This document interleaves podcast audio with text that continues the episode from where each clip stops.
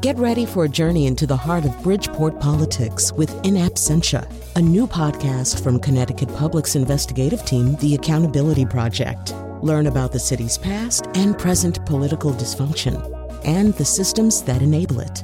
Tune in wherever you get your podcasts. Funding provided by Joe Zimmel and Valerie Friedman. Remember Chance the gardener, the character in Being There? Chance uh, has been raised in isolation. Uh, there's something wrong with him. Most of his information has come from television. He doesn't really know anything. But as he ventures out into the world, he is mistaken for a savant. People who are so hungry for leadership, for some kind of out of the box view of a chaotic world, gravitate towards him. It's clear at the end of the movie, even though he's a complete fool, he's going to become president. And in his new book, critic James Poniewozik paints a similar picture of Donald Trump. A product of television, somebody who knew the world through television, who became known through television, who in essence is a television character. We'll talk more about that after the news.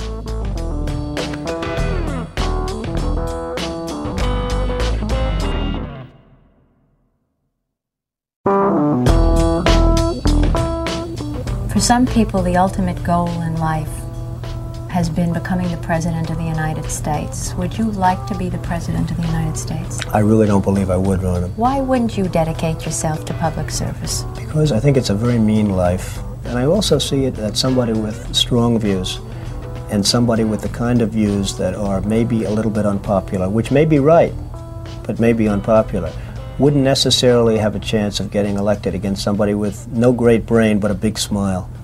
And that's a sad commentary for the political process.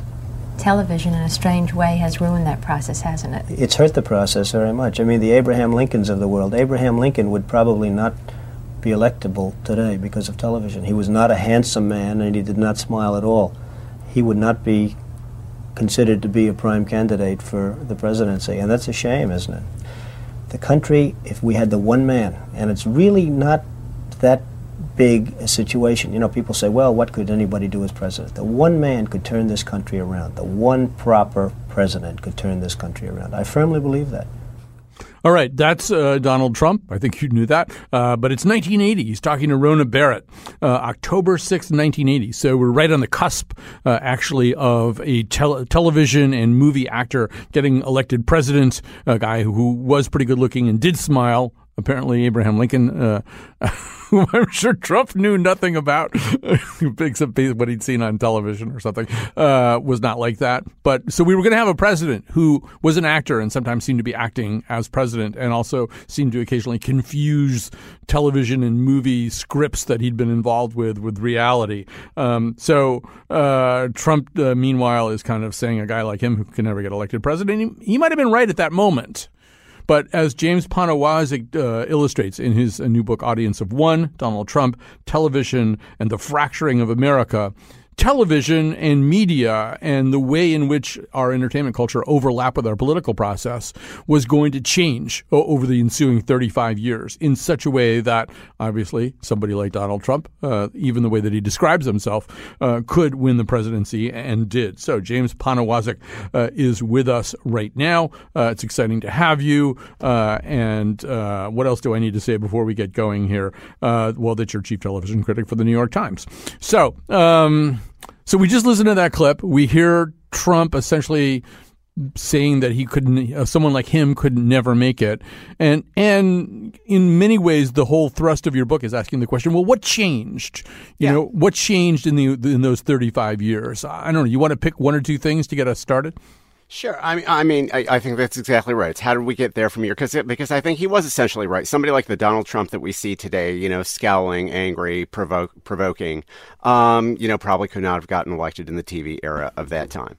And you know, a couple of things that that happened of, uh, over the course of that time, sort of the two parallel stories of the book, is number one uh, that Donald Trump made himself into a television celebrity. Uh, he he is essentially, I think he is he is more significant to the country as kind of a a 35 year TV performance, a TV character, than as you know an actual biographical person.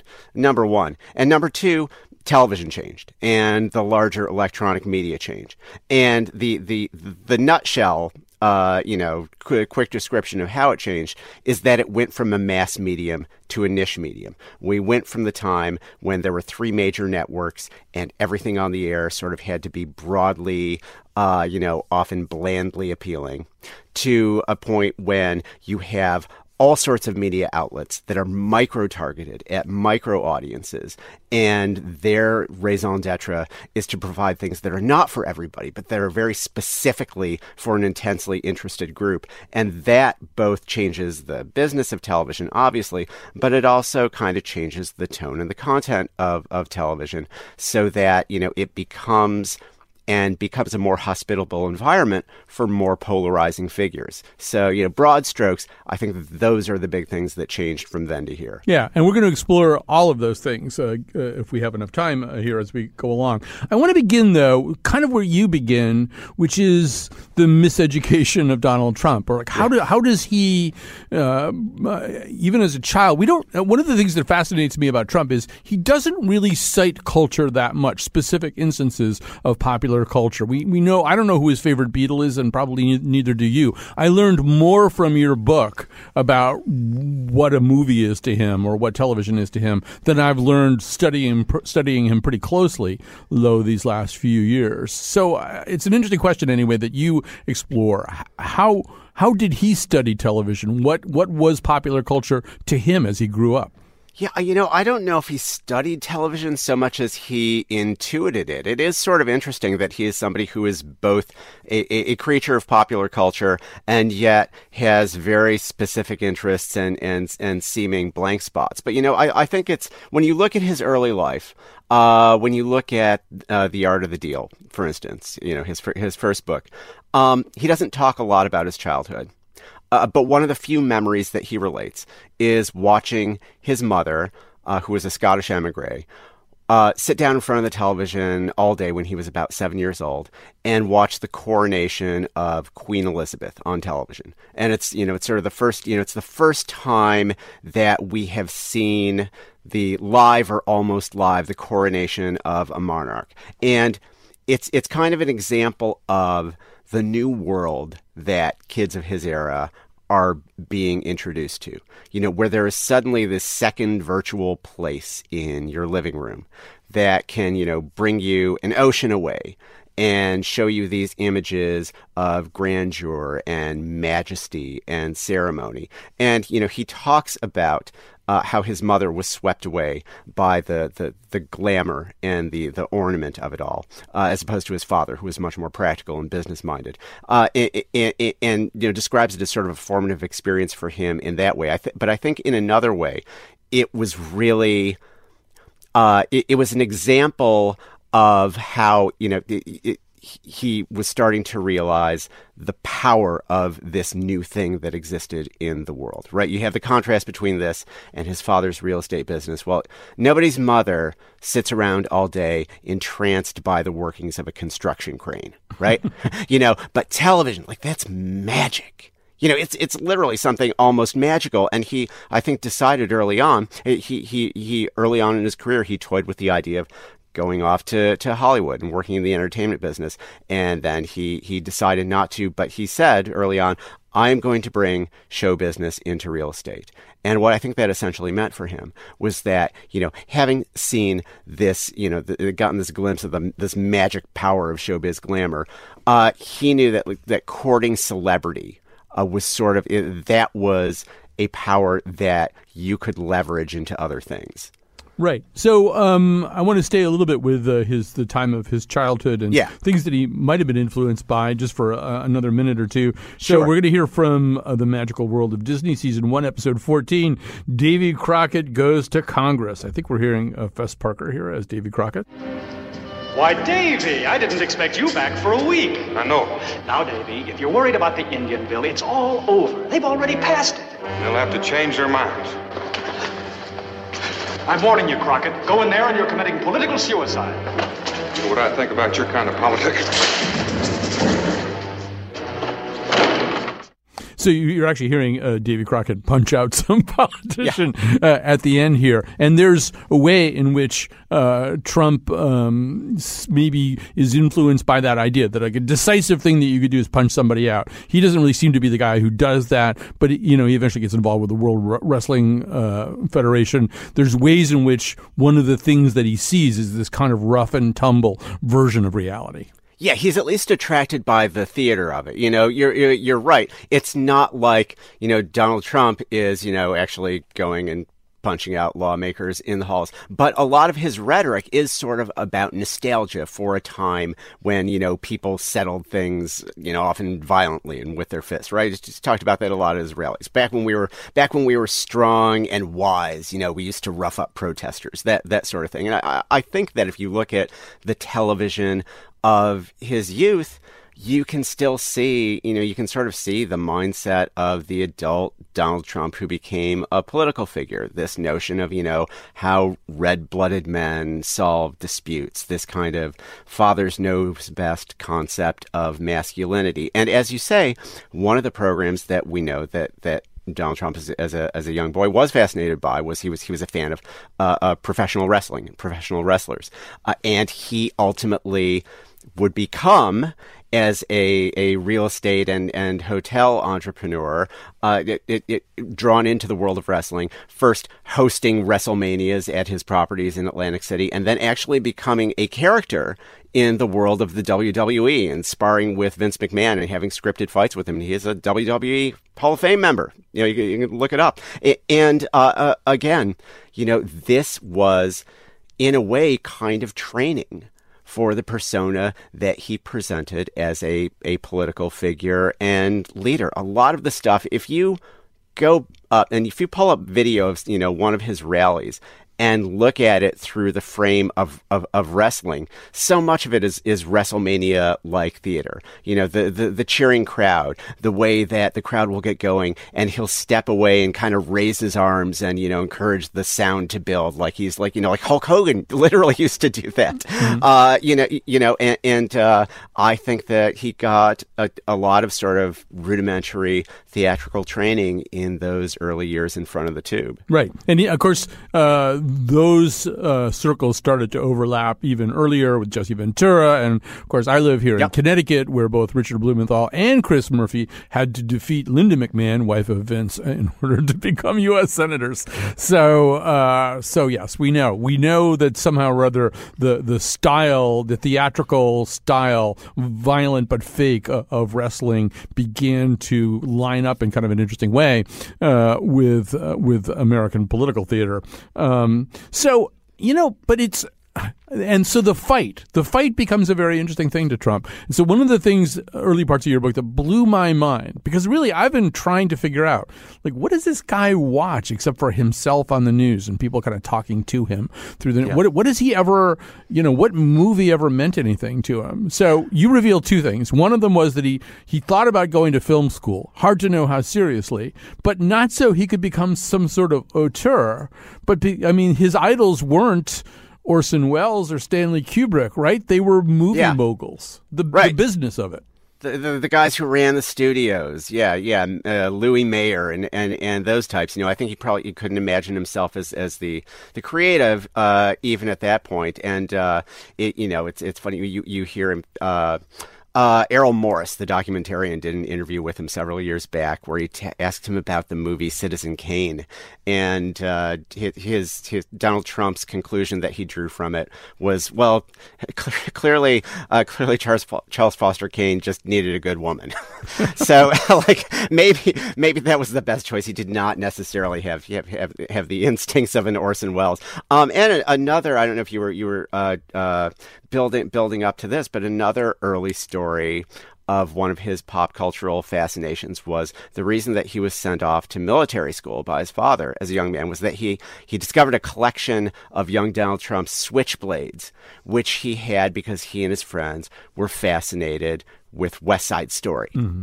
And again, you know, there's the the, the fascination, uh, you know what's the thing that grabbed him, you know, as, as, as a young boy about West Side Story? It wasn't, you know, Maria. I've just met a girl named Maria. It was, it was, the, it was the fights. Right. Uh, you know, and and, the, and that that that that theater of fighting. So, So- you know, I think that was an interesting bit. And and so one of the other things you cited, I think it's from a Michael Singer profile in the New Yorker, is Trump on his plane, and, and he's trying to watch something else, and whatever it is, oh, it's Michael, which is this kind Yes. of Nora Ephron-y, uh, John Travolta comedy about an angel, and it's just too much talking and stuff like he he switches to Bloodsport, but even that has too much plot, backstory, and narrative, right? He just wants Yeah. the fights.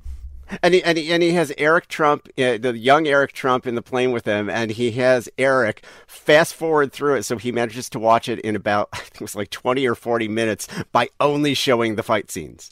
Uh, so you know, that was you know much much later in the campaign. I don't know if you were going to get into this, but but um, there was there was this joke that somebody made on Twitter at, just after he became president that his his aides had created a fake gorilla channel gorilla on the on, on on the cable TV in the White House because Donald Trump, you know, o- only wanted to watch TV shows of of gorillas fighting, and and it was it was fake. It was it was it was a joke on Twitter that somebody believed that the person who made the joke had to deny it, but you know.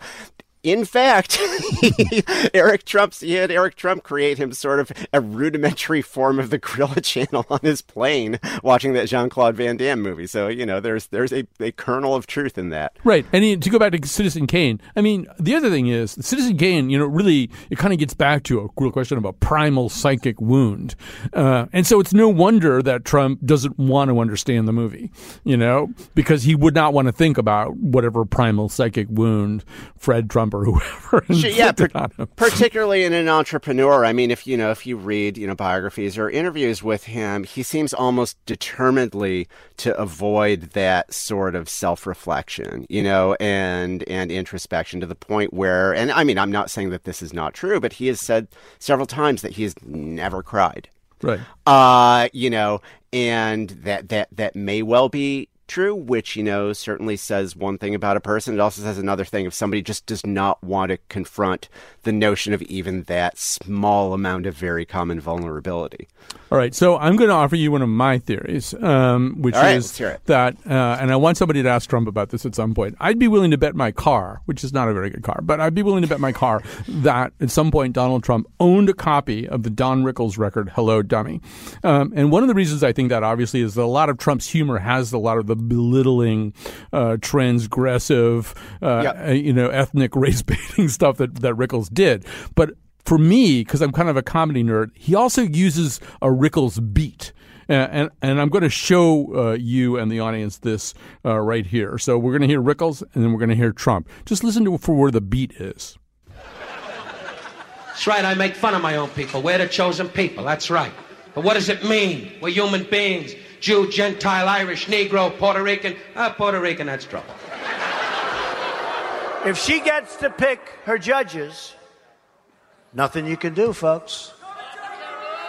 Although the Second Amendment people, maybe there is, I don't know. But It's nothing you can do, folks. Ah, second people, Second Amendment people, maybe there is. It's Yeah. actually he's got a Rickles beat that's in there. He's doing that kind. You know, one of the things you write about in the book, James Poniewozik, is the way that Trump often exists in this kind of quantum state. Is, was that a joke? Was he serious? Should we make fun of him? Is he making fun of us? That's an example of a line that kind of works as a joke, but also could be serious. Yeah, two two very good points. Number one, yeah, he totally even even more than the content does have that cadence of an insult comic. You hear that over and over in the rallies. You know, there are these people out there who said I couldn't win. You know, these experts, they're all idiots. I won't name their names and embarrass them.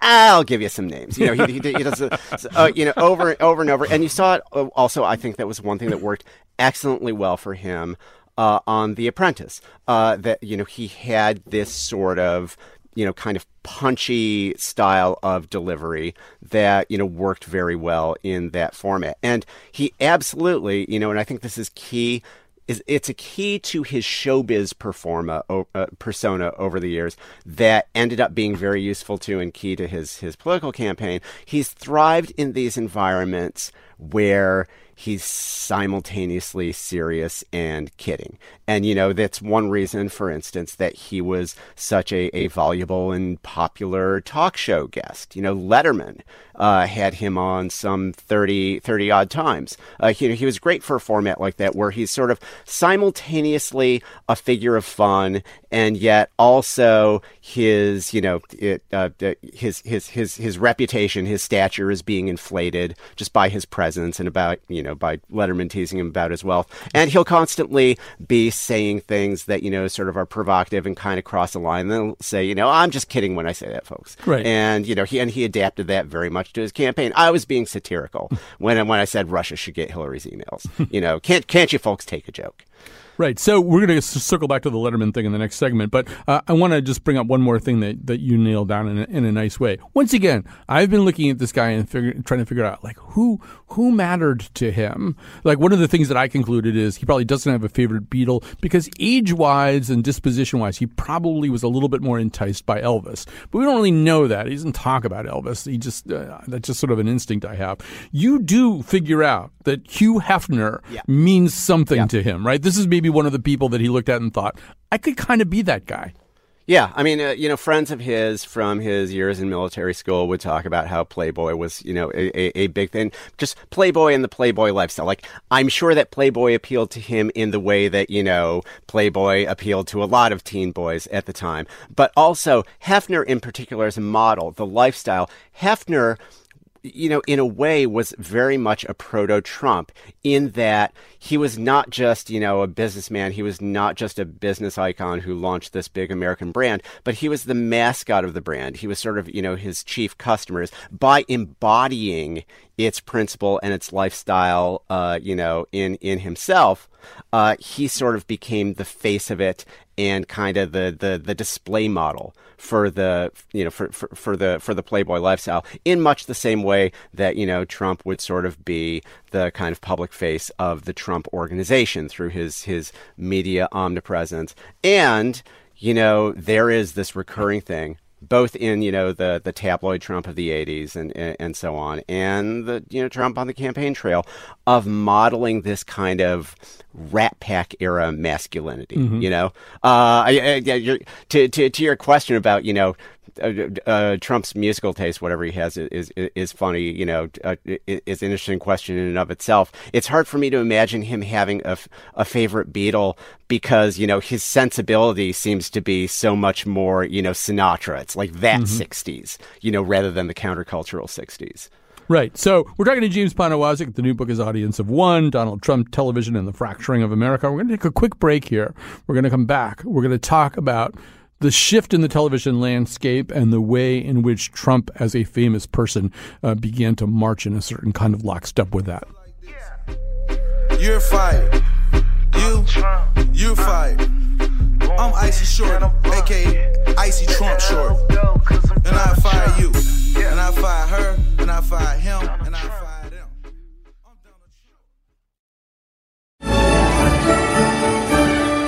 Excuse me, where's the lobby? Down the hall and to the left. Thanks. Donald. Mr. Trump here wrote The Art of the Deal. Then he wrote a new bestseller, The Art of the Comeback. Two books. Wow. well, that must have been tough coming up with that much material. No. Must have been hard getting started, though, right? First day, nine chapters. Ron said his client had a rich uncle, but uh, Donald Trump. I like keeping a low profile. Hey, Mr. Trump. Uh, hey, how you doing? Uh, Will Smith. Hey, listen, you are getting a great house here, and and and th- this is quite a deal you're getting for it too. Look, I tell you what. Go in another fifty grand. I cut the grass for you every Saturday. Thank you for ruining my life. Ashley. What did you do? Everybody's always blaming me for everything.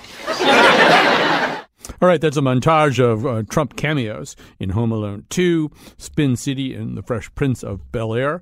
I'd like to point out that in the Spin City cameo, you hear the voice of Alan Ruck, who is also known for Ferris Bueller's Day Off and now Succession, two movies that you would probably want to cite at some point if you were trying to assemble some kind of Rosetta Stone for understanding the, the rise of Trump through popular culture. Uh, and the person who does things like that is our guest, James Poniewozik, author of Audience of One, Donald Trump, Television, and the fracturing of America. Oh, I think we might have lost James Poniewozik. Oh, we will we are we are reestablishing contact with James Poniewozik. So I'll tell you what. While we're doing that, I was going to subject James Poniewozik to my theories, but uh, I'll just cover. I'll fill a little time here right now by saying that one of the things that I want to explore uh, is the way in which um, the reality television rose up at a very specific time. One of the things that I believe is that popular culture, in a way that's not entirely self conscious, not entirely conscious, responds to things that are happening in the world. So I'm going to give you an example. One of the things that uh, James writes about, and we are working hard to reestablish contact with James. But one of the one of the things that he writes about, uh, one of the people that he singles out is Richard Hatch. You might have heard this in the promos for the show too. That um, that Richard Hatch, uh, who was the guy who won the first season of Survivor, and if you remember him, he was this kind of doughy guy who was not particularly likable. You know, sociopath is probably too strong a word, but he was a sort of a manipulative, conniving guy. He wasn't as popular uh, with the audience or even with the crew there on that simulated island uh, as other characters. So people weren't really rooting for Richard Hatch to win. And then he did win. And it was sort of titillating to people, right? It was kind of, if you remember back to that time, it kind of was thrilling to think that somebody so unworthy could beat people. Like there was a guy there who was like a veteran, you know, was kind of a, you know, much more resourceful and conventionally heroic guy, that this other guy could beat that guy. But I also think, and that begins the rise of reality television.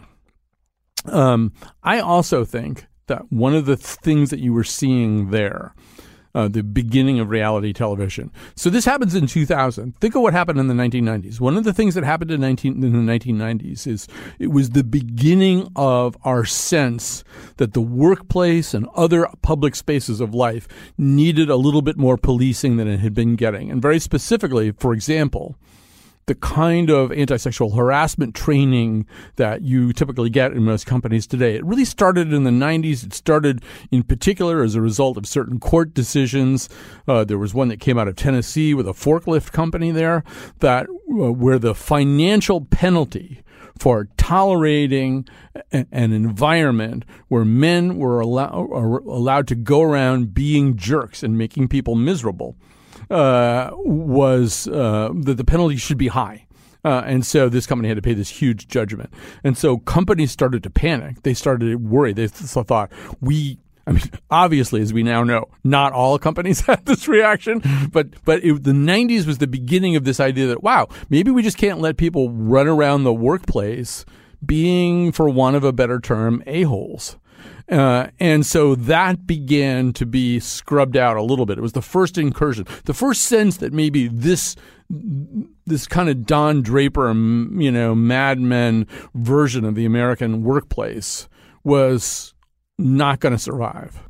Um, and one of the things that I believe, one of my cultural theories, is that anytime we celebrate something, we're often taking note of its impending demise.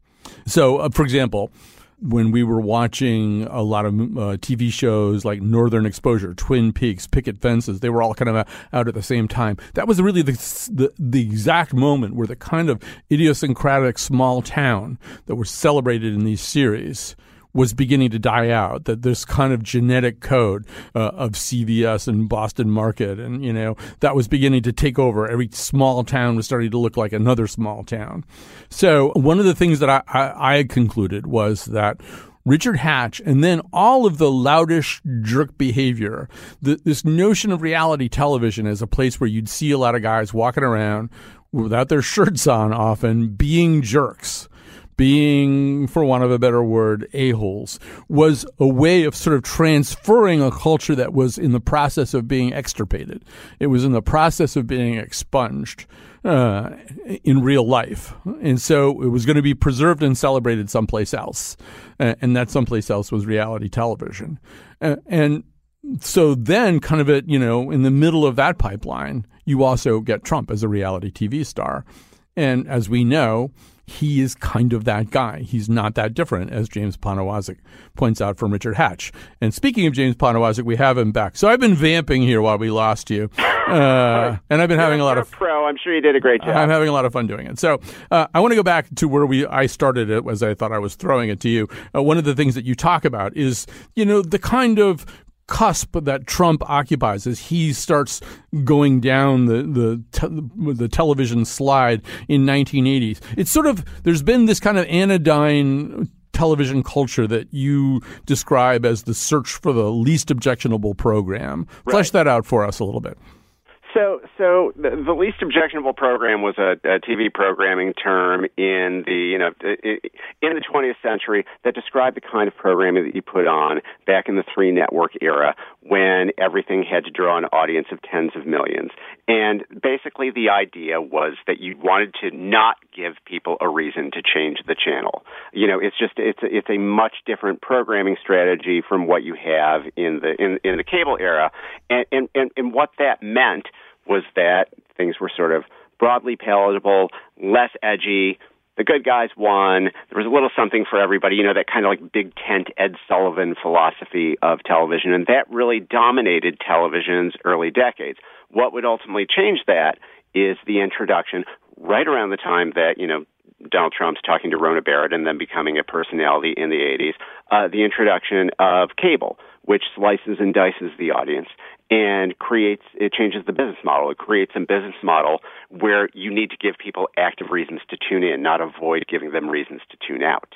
Right. And so I think another thing that's happened that happens kind of at the end of that decade is, uh, yeah, because cable is coming along, there are, and also just because it's been going too long and there are other voices entering the fray, there yeah. are these people who begin to occupy our, right. te- our, attention by saying, what if this is all just crap? You know, one of them, I, I think, is uh, Garry Shandling doing the Larry Sanders show, where it's kind of this peek behind the scenes of just incompetent, self serving, self dealing, you know messes uh, of fragile egos. And then the other one in real life is David Letterman, who one of his fundamental questions in the '90s was, "What if this is all just crap? What if what if none of it's very good?" And so, as you said in the first segment, one of the people that he finds as a convenient target for this kind of exploration is Donald Trump. Here we go. Um, speaking of fights, what explain to me now what you were thinking about the Mike Tyson situation. Shortly after the verdict uh, was announced that he was, was had been convicted, he was guilty of the crime, you had a plan. Now, what, what were you thinking What was I exactly? thinking? Yeah. I was thinking that as soon as he gets out, he's going to fight at my casinos. Yeah, but you, you can't buy no, your way through. Of course, I'm only kidding when I say that, folks. Um, I, I wish Mike, I could say that. Mike Tyson Right. So um, uh, Letterman was uh, interviewed uh, during the Trump presidency by New York Magazine. He said uh, about Trump, he was a joke of a wealthy guy. We didn't take him seriously. He'd sit down, and I would just start making fun of him. He never had any retort. He was big and doughy, and you could beat him up. He seemed to have a good time, and the audience loved it. And that was Donald Trump, which is, I think, James Poniewozik, very much the conclusion you arrive at, too. Uh, yeah, I mean, one reason that he's great for shows like that is that, you know, you don't necessarily want to book an actual business titan on the show. You know, success in actual business can be boring, but he was great television in that sense. And he was sort of this, you know, this, this, this kind of figure of fun that people, you know, he came on and people knew just what they were getting. And and and and that sort of you know that performance that sort of uh, you know quasi ridiculous you know New York braggy buffoon character that that Trump developed in the 80s and into the 90s uh, that's that's really a, a, natural fit for this kind of you know winkingly parodic age of irony TV that's developing on television at the time. You know, which which you're right. You know that that was so much in the spirit of television then. You know, The Simpsons when it came out was you know half a show about pushing back against the phoniness and ridiculousness of television, and and and Letterman was certainly a conducive environment for that for Trump. Right. So. um so many things that I want to talk about here, but um, but first of all, I, the other thing that I was reminded of in all of this is Fran Lebowitz's line that uh, Trump is a poor person's idea of a rich person, yeah. Uh, and and I think that's sort of like one of the things you're seeing in these Letterman appearances too. Um, but the other thing you're seeing, uh, you and you said, sort of a bragging buffoon, not necessarily an enticing person, but we're also entering entering this era. I mean, it's not a new idea. If you take Satan out of Paradise Lost, you have a really long, boring boring poem, but we, we're entering this era where we're going to gravitate towards people who are not necessarily admirable, um, but they are going to occupy our uh, attentions uh, in a way that they maybe previously haven't. So while you were gone, I did a long disquisition on Richard Hatch, so you don't have to do Richard oh, Hatch. Okay, great, great. But but you know, in, in our popular culture, in our fictional culture, we're starting to starting to see the Tony Sopranos come in, the people with whom we may empathize, even though they're horrific. Um, yeah, you know, there was, you know, there and there had been an element of this in popular culture, you know, the notion of like J.R. Ewing, the, you know, the villain that that you love to hate. Uh, but it certainly flourishes much more as you have a more fragmented TV environment. And, you know, HBO can create a show like The Sopranos, which you couldn't have put on NBC in 1967 because, you know, it's selling subscriptions to people who want to watch something that they can't see so- somewhere else. And all these shows are kind of presenting a, a sophisticated idea of morality beyond guys in white hats and guys in black hats. You know, they're showing you people who may be terrible, but they're very charismatic. They're fascinating. You know, you want to know what makes them tick. You can't stop watching them.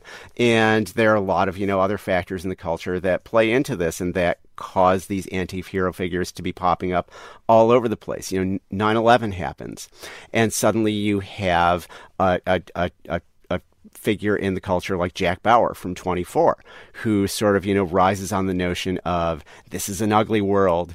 And, you know, he may be this, this rough edged guy who tortures people to get information, but look, this is, these are the ugly times that we live in. And sometimes it takes ugly deeds to get the job done.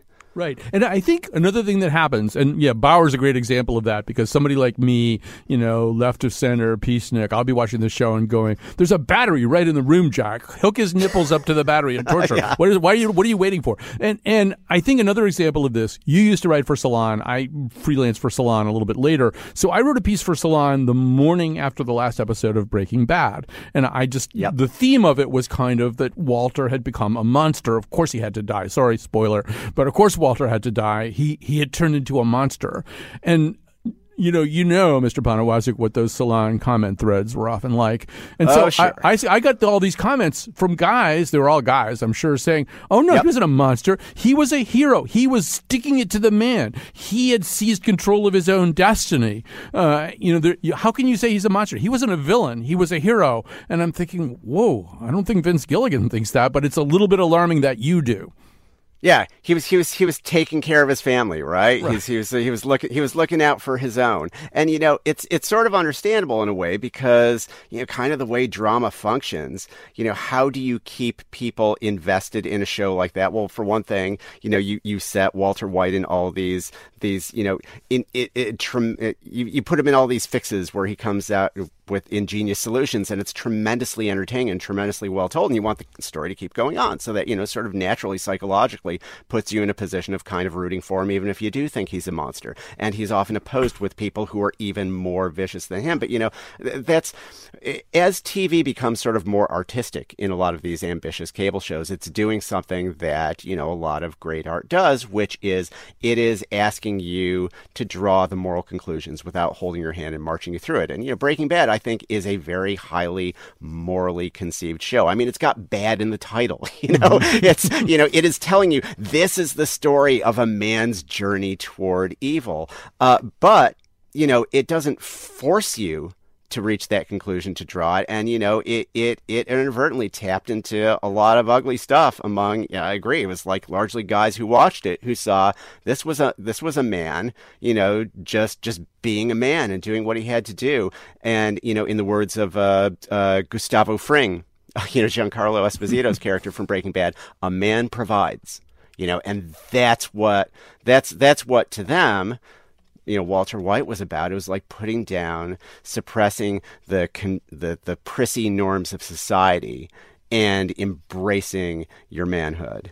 Right. I mean, it. You know, there was a famous Charles Addams cartoon years ago it just showed a movie theater audience, and everybody in the movie theater theater audience is crying, except for this one ghoulish, you know, Charles Addams type guy who's laughing.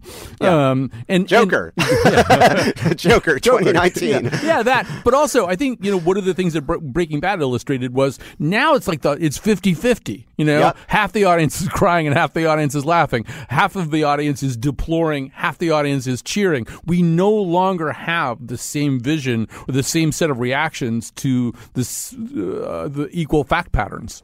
Yeah, and you know, this isn't th- these aren't phenomena that are solely being created by media and entertainment. Obviously, you know, I think that a lot of the reasons that you're getting these comment section dudes, you know, the, the same with you know the the, the manosphere on time uh, online and you know incel culture and so on is is this you know these it's this this manifestation of pushing back against larger changes in the society where you know women are more empowered, where more people have have have a voice, and there's this you know sort of retrograde action against it that this this kind of reaction is is it's it's sort of channeling. It's it's tapping into that, even if inadvertently.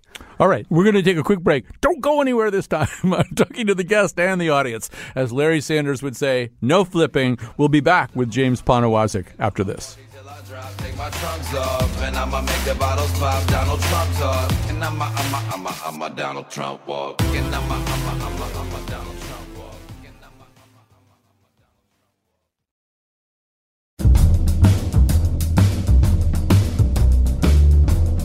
And that's the news.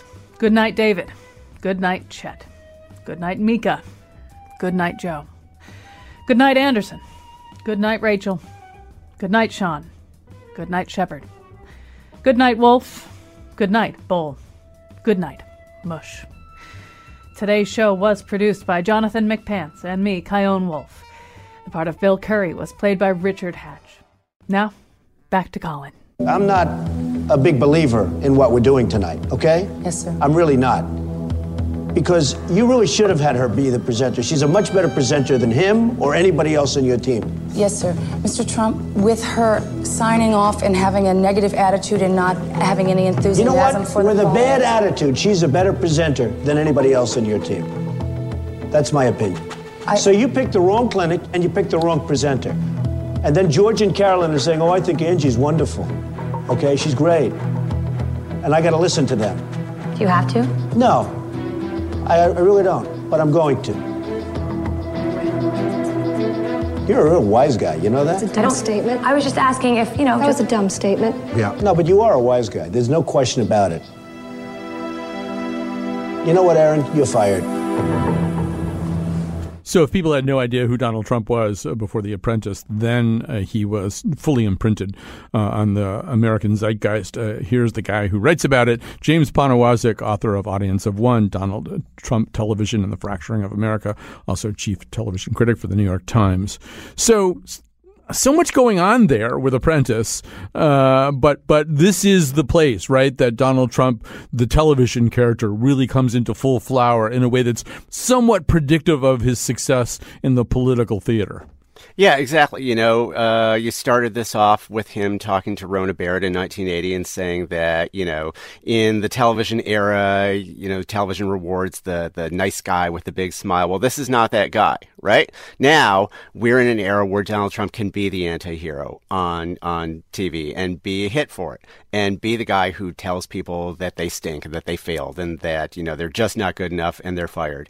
And people, people eat it up you know that is that's that is a big change from the the mass media era that he launched in just you know a couple decades before that Right. I think another thing that changes, just to go back to that least offensive program concept, is, you know, that era of television was kind of about teams and functioning teams. So, Yeah. I mean, if you got rid of somebody from Gilligan's Island every week, you know, the series would be over pretty fast. The whole idea was, how are these people going to get along on Gilligan's Island? You know, except for Chuckles the Clown, nobody dies on the Mary Tyler Moore show because you want all those people there every week. You want to come back to them. They're a surrogate family. They're a functioning team. Star Trek was about, you know, people who are trapped in this kind of office that's going through space. They have to get along. They have to figure out how to collaborate. And then reality television comes along. And reality television, a lot of these shows, Survivor, Apprentice, The Bachelor, they're about getting rid of somebody every week, which I think is sort of a fantasy that Americans have too. What if I could get rid of somebody I don't like every week? And Trump becomes the king of that. And it's about, you know, it's about a zero sum game, you know, right? Like, you know, yeah, Gunsmoke was, you know, a functioning community and everybody's got to pull together to beat the bad guys. But, but here it's somebody's success must come at your expense. And for you to succeed, somebody else must fail. And somebody is out to like take your stuff, to take your prize away from you. And you have got to work against them and get them booted off to, you know, get your, get your place at the, in this case, literally the table uh, in the boardroom. Uh, and, you know, that is just, that's where Donald Trump lives. Like, that's where that persona, you know, starting from the, you know, sort of pinstriped 80s Reagan era shark. Uh, back then, you know, that has sort of been the core of him. And now this is primetime TV material. Right. And I think the other thing you hear in that clip, I hadn't really thought about it before, but you know, Trump is also the umpire. I mean, he's the umpire on that show. He decides who's in and who's out. And that happened on kind of a parallel track with TV News's erosion of its role uh, uh, as the umpire. Cronkite used to sign off his newscast with, and that's the way it is. And that was pretty much the way that it was. You know, Cronkite, Brinkley, those kinds of people could could tell you sort of what was going on in reality, uh, could make a sort of Solomonic judgment about something like the Vietnam War. You know, now if Cronkite had to sign off, he'd probably have to say, and that's one possible interpretation of reality. Yeah. Uh, and but but so we're we're desperate for an umpire, and news isn't really doing it anymore. Although you see Trump doing it over there.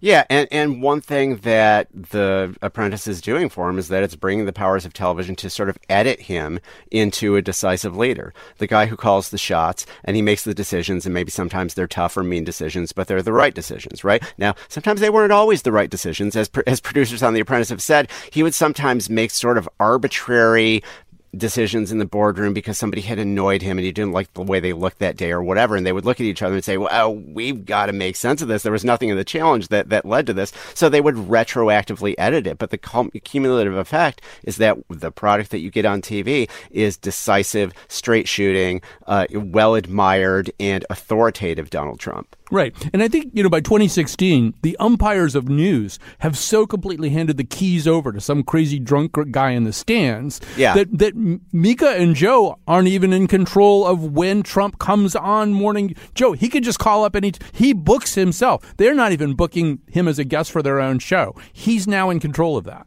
It's the guests that are driving the train and it's the the audience you know and, and what the audience wants to be you know provoked or entertained by that's that's driving the train and and it's going on you know, as you're saying as the the apprentice is going on it's kind of this time of this broader crisis in american expertise and authority you know enron uh, you know the the wmds that didn't turn up uh, you know all this notion of you you can't trust the traditional call, shot callers to, to to call the shots So you, I mean, you had, and I'm sure you you enjoy these. Like in the post-mortem they do at Harvard after the election, you know, you had Jeff Zucker from Z- CNN being booed by the audience, and and and one of one of Rubio's advisors yells, "You showed empty podiums. You showed hours upon hours of unfiltered, unscripted coverage of Trump. This was not about interviews." And he's right, right? That ultimately CNN knuckled under too and said, "Look, you're just such great television. You're so good for the bottom line." Uh, you know, Moonves admitted that at CBS too. We'll just do whatever you want us to do do. Yeah, uh, Moonves said this may be bad for America, but it's great for CBS. And you know, Jeff Zucker, I mean, he was he was the executive at NBC that put the put the Apprentice on. Jeff Zucker, you know, sort of understood instinctively that you know if your audience is telling you you they want something, you give them ten times as much of it, which was one thing that sort of burned out the Apprentice's ratings over time, frankly, because the the extent to which they they scheduled it and kind of you know burned out that that franchise. But yeah, you know what what the audience was saying in the in the 2016 election whether they loved Trump or whether they hated Trump, was that they would tune in for this insane scenario where Donald frickin' Trump, you know, the guy from the 80s, was running for president and he could say anything and he was news even if he wasn't doing anything, even if he wasn't there and was just his podium, because who knows what's going to happen next. And who knows what's going to happen next is basically the business model of cable news. Okay, you get 60 seconds left. Do you have any positive, hopeful message for those of us who would like the restoration of sanity uh, in our culture? Sure. You know, I think that people are capable of getting burned out on a television phenomenon, you know, as, as, as we were just saying, and, and, deciding that, you know, they want to take some responsibility and, and, uh, you know, turn to something more, more, more sensible. And, you know, I, I would also say, you know, maybe we've moved into the area of reality TV politics, but reality TV is not the only kind of TV that works on television. You know, there, mm-hmm. there are more sort of, you know, it, it, it, uplifting uh, uh, and uh, you know uh, uh, positive messages that can come through and grab an audience. So you know, it's not. This is not necessarily our world forever and ever. Yeah, you know, Game of Thrones seemed like a really big deal. yeah, to, to, me, I was obsessed with Game of Thrones. Yeah. Now I can't believe I watched Game of Thrones. So maybe that is the way that we uh, have a little bit of hope for the future. James Poniewozik from the New York Times is the author of Audience of One. Donald Trump Television and the Fracturing of America. It's great talking to you, sir. Yeah, thanks so much. A great talk. All right.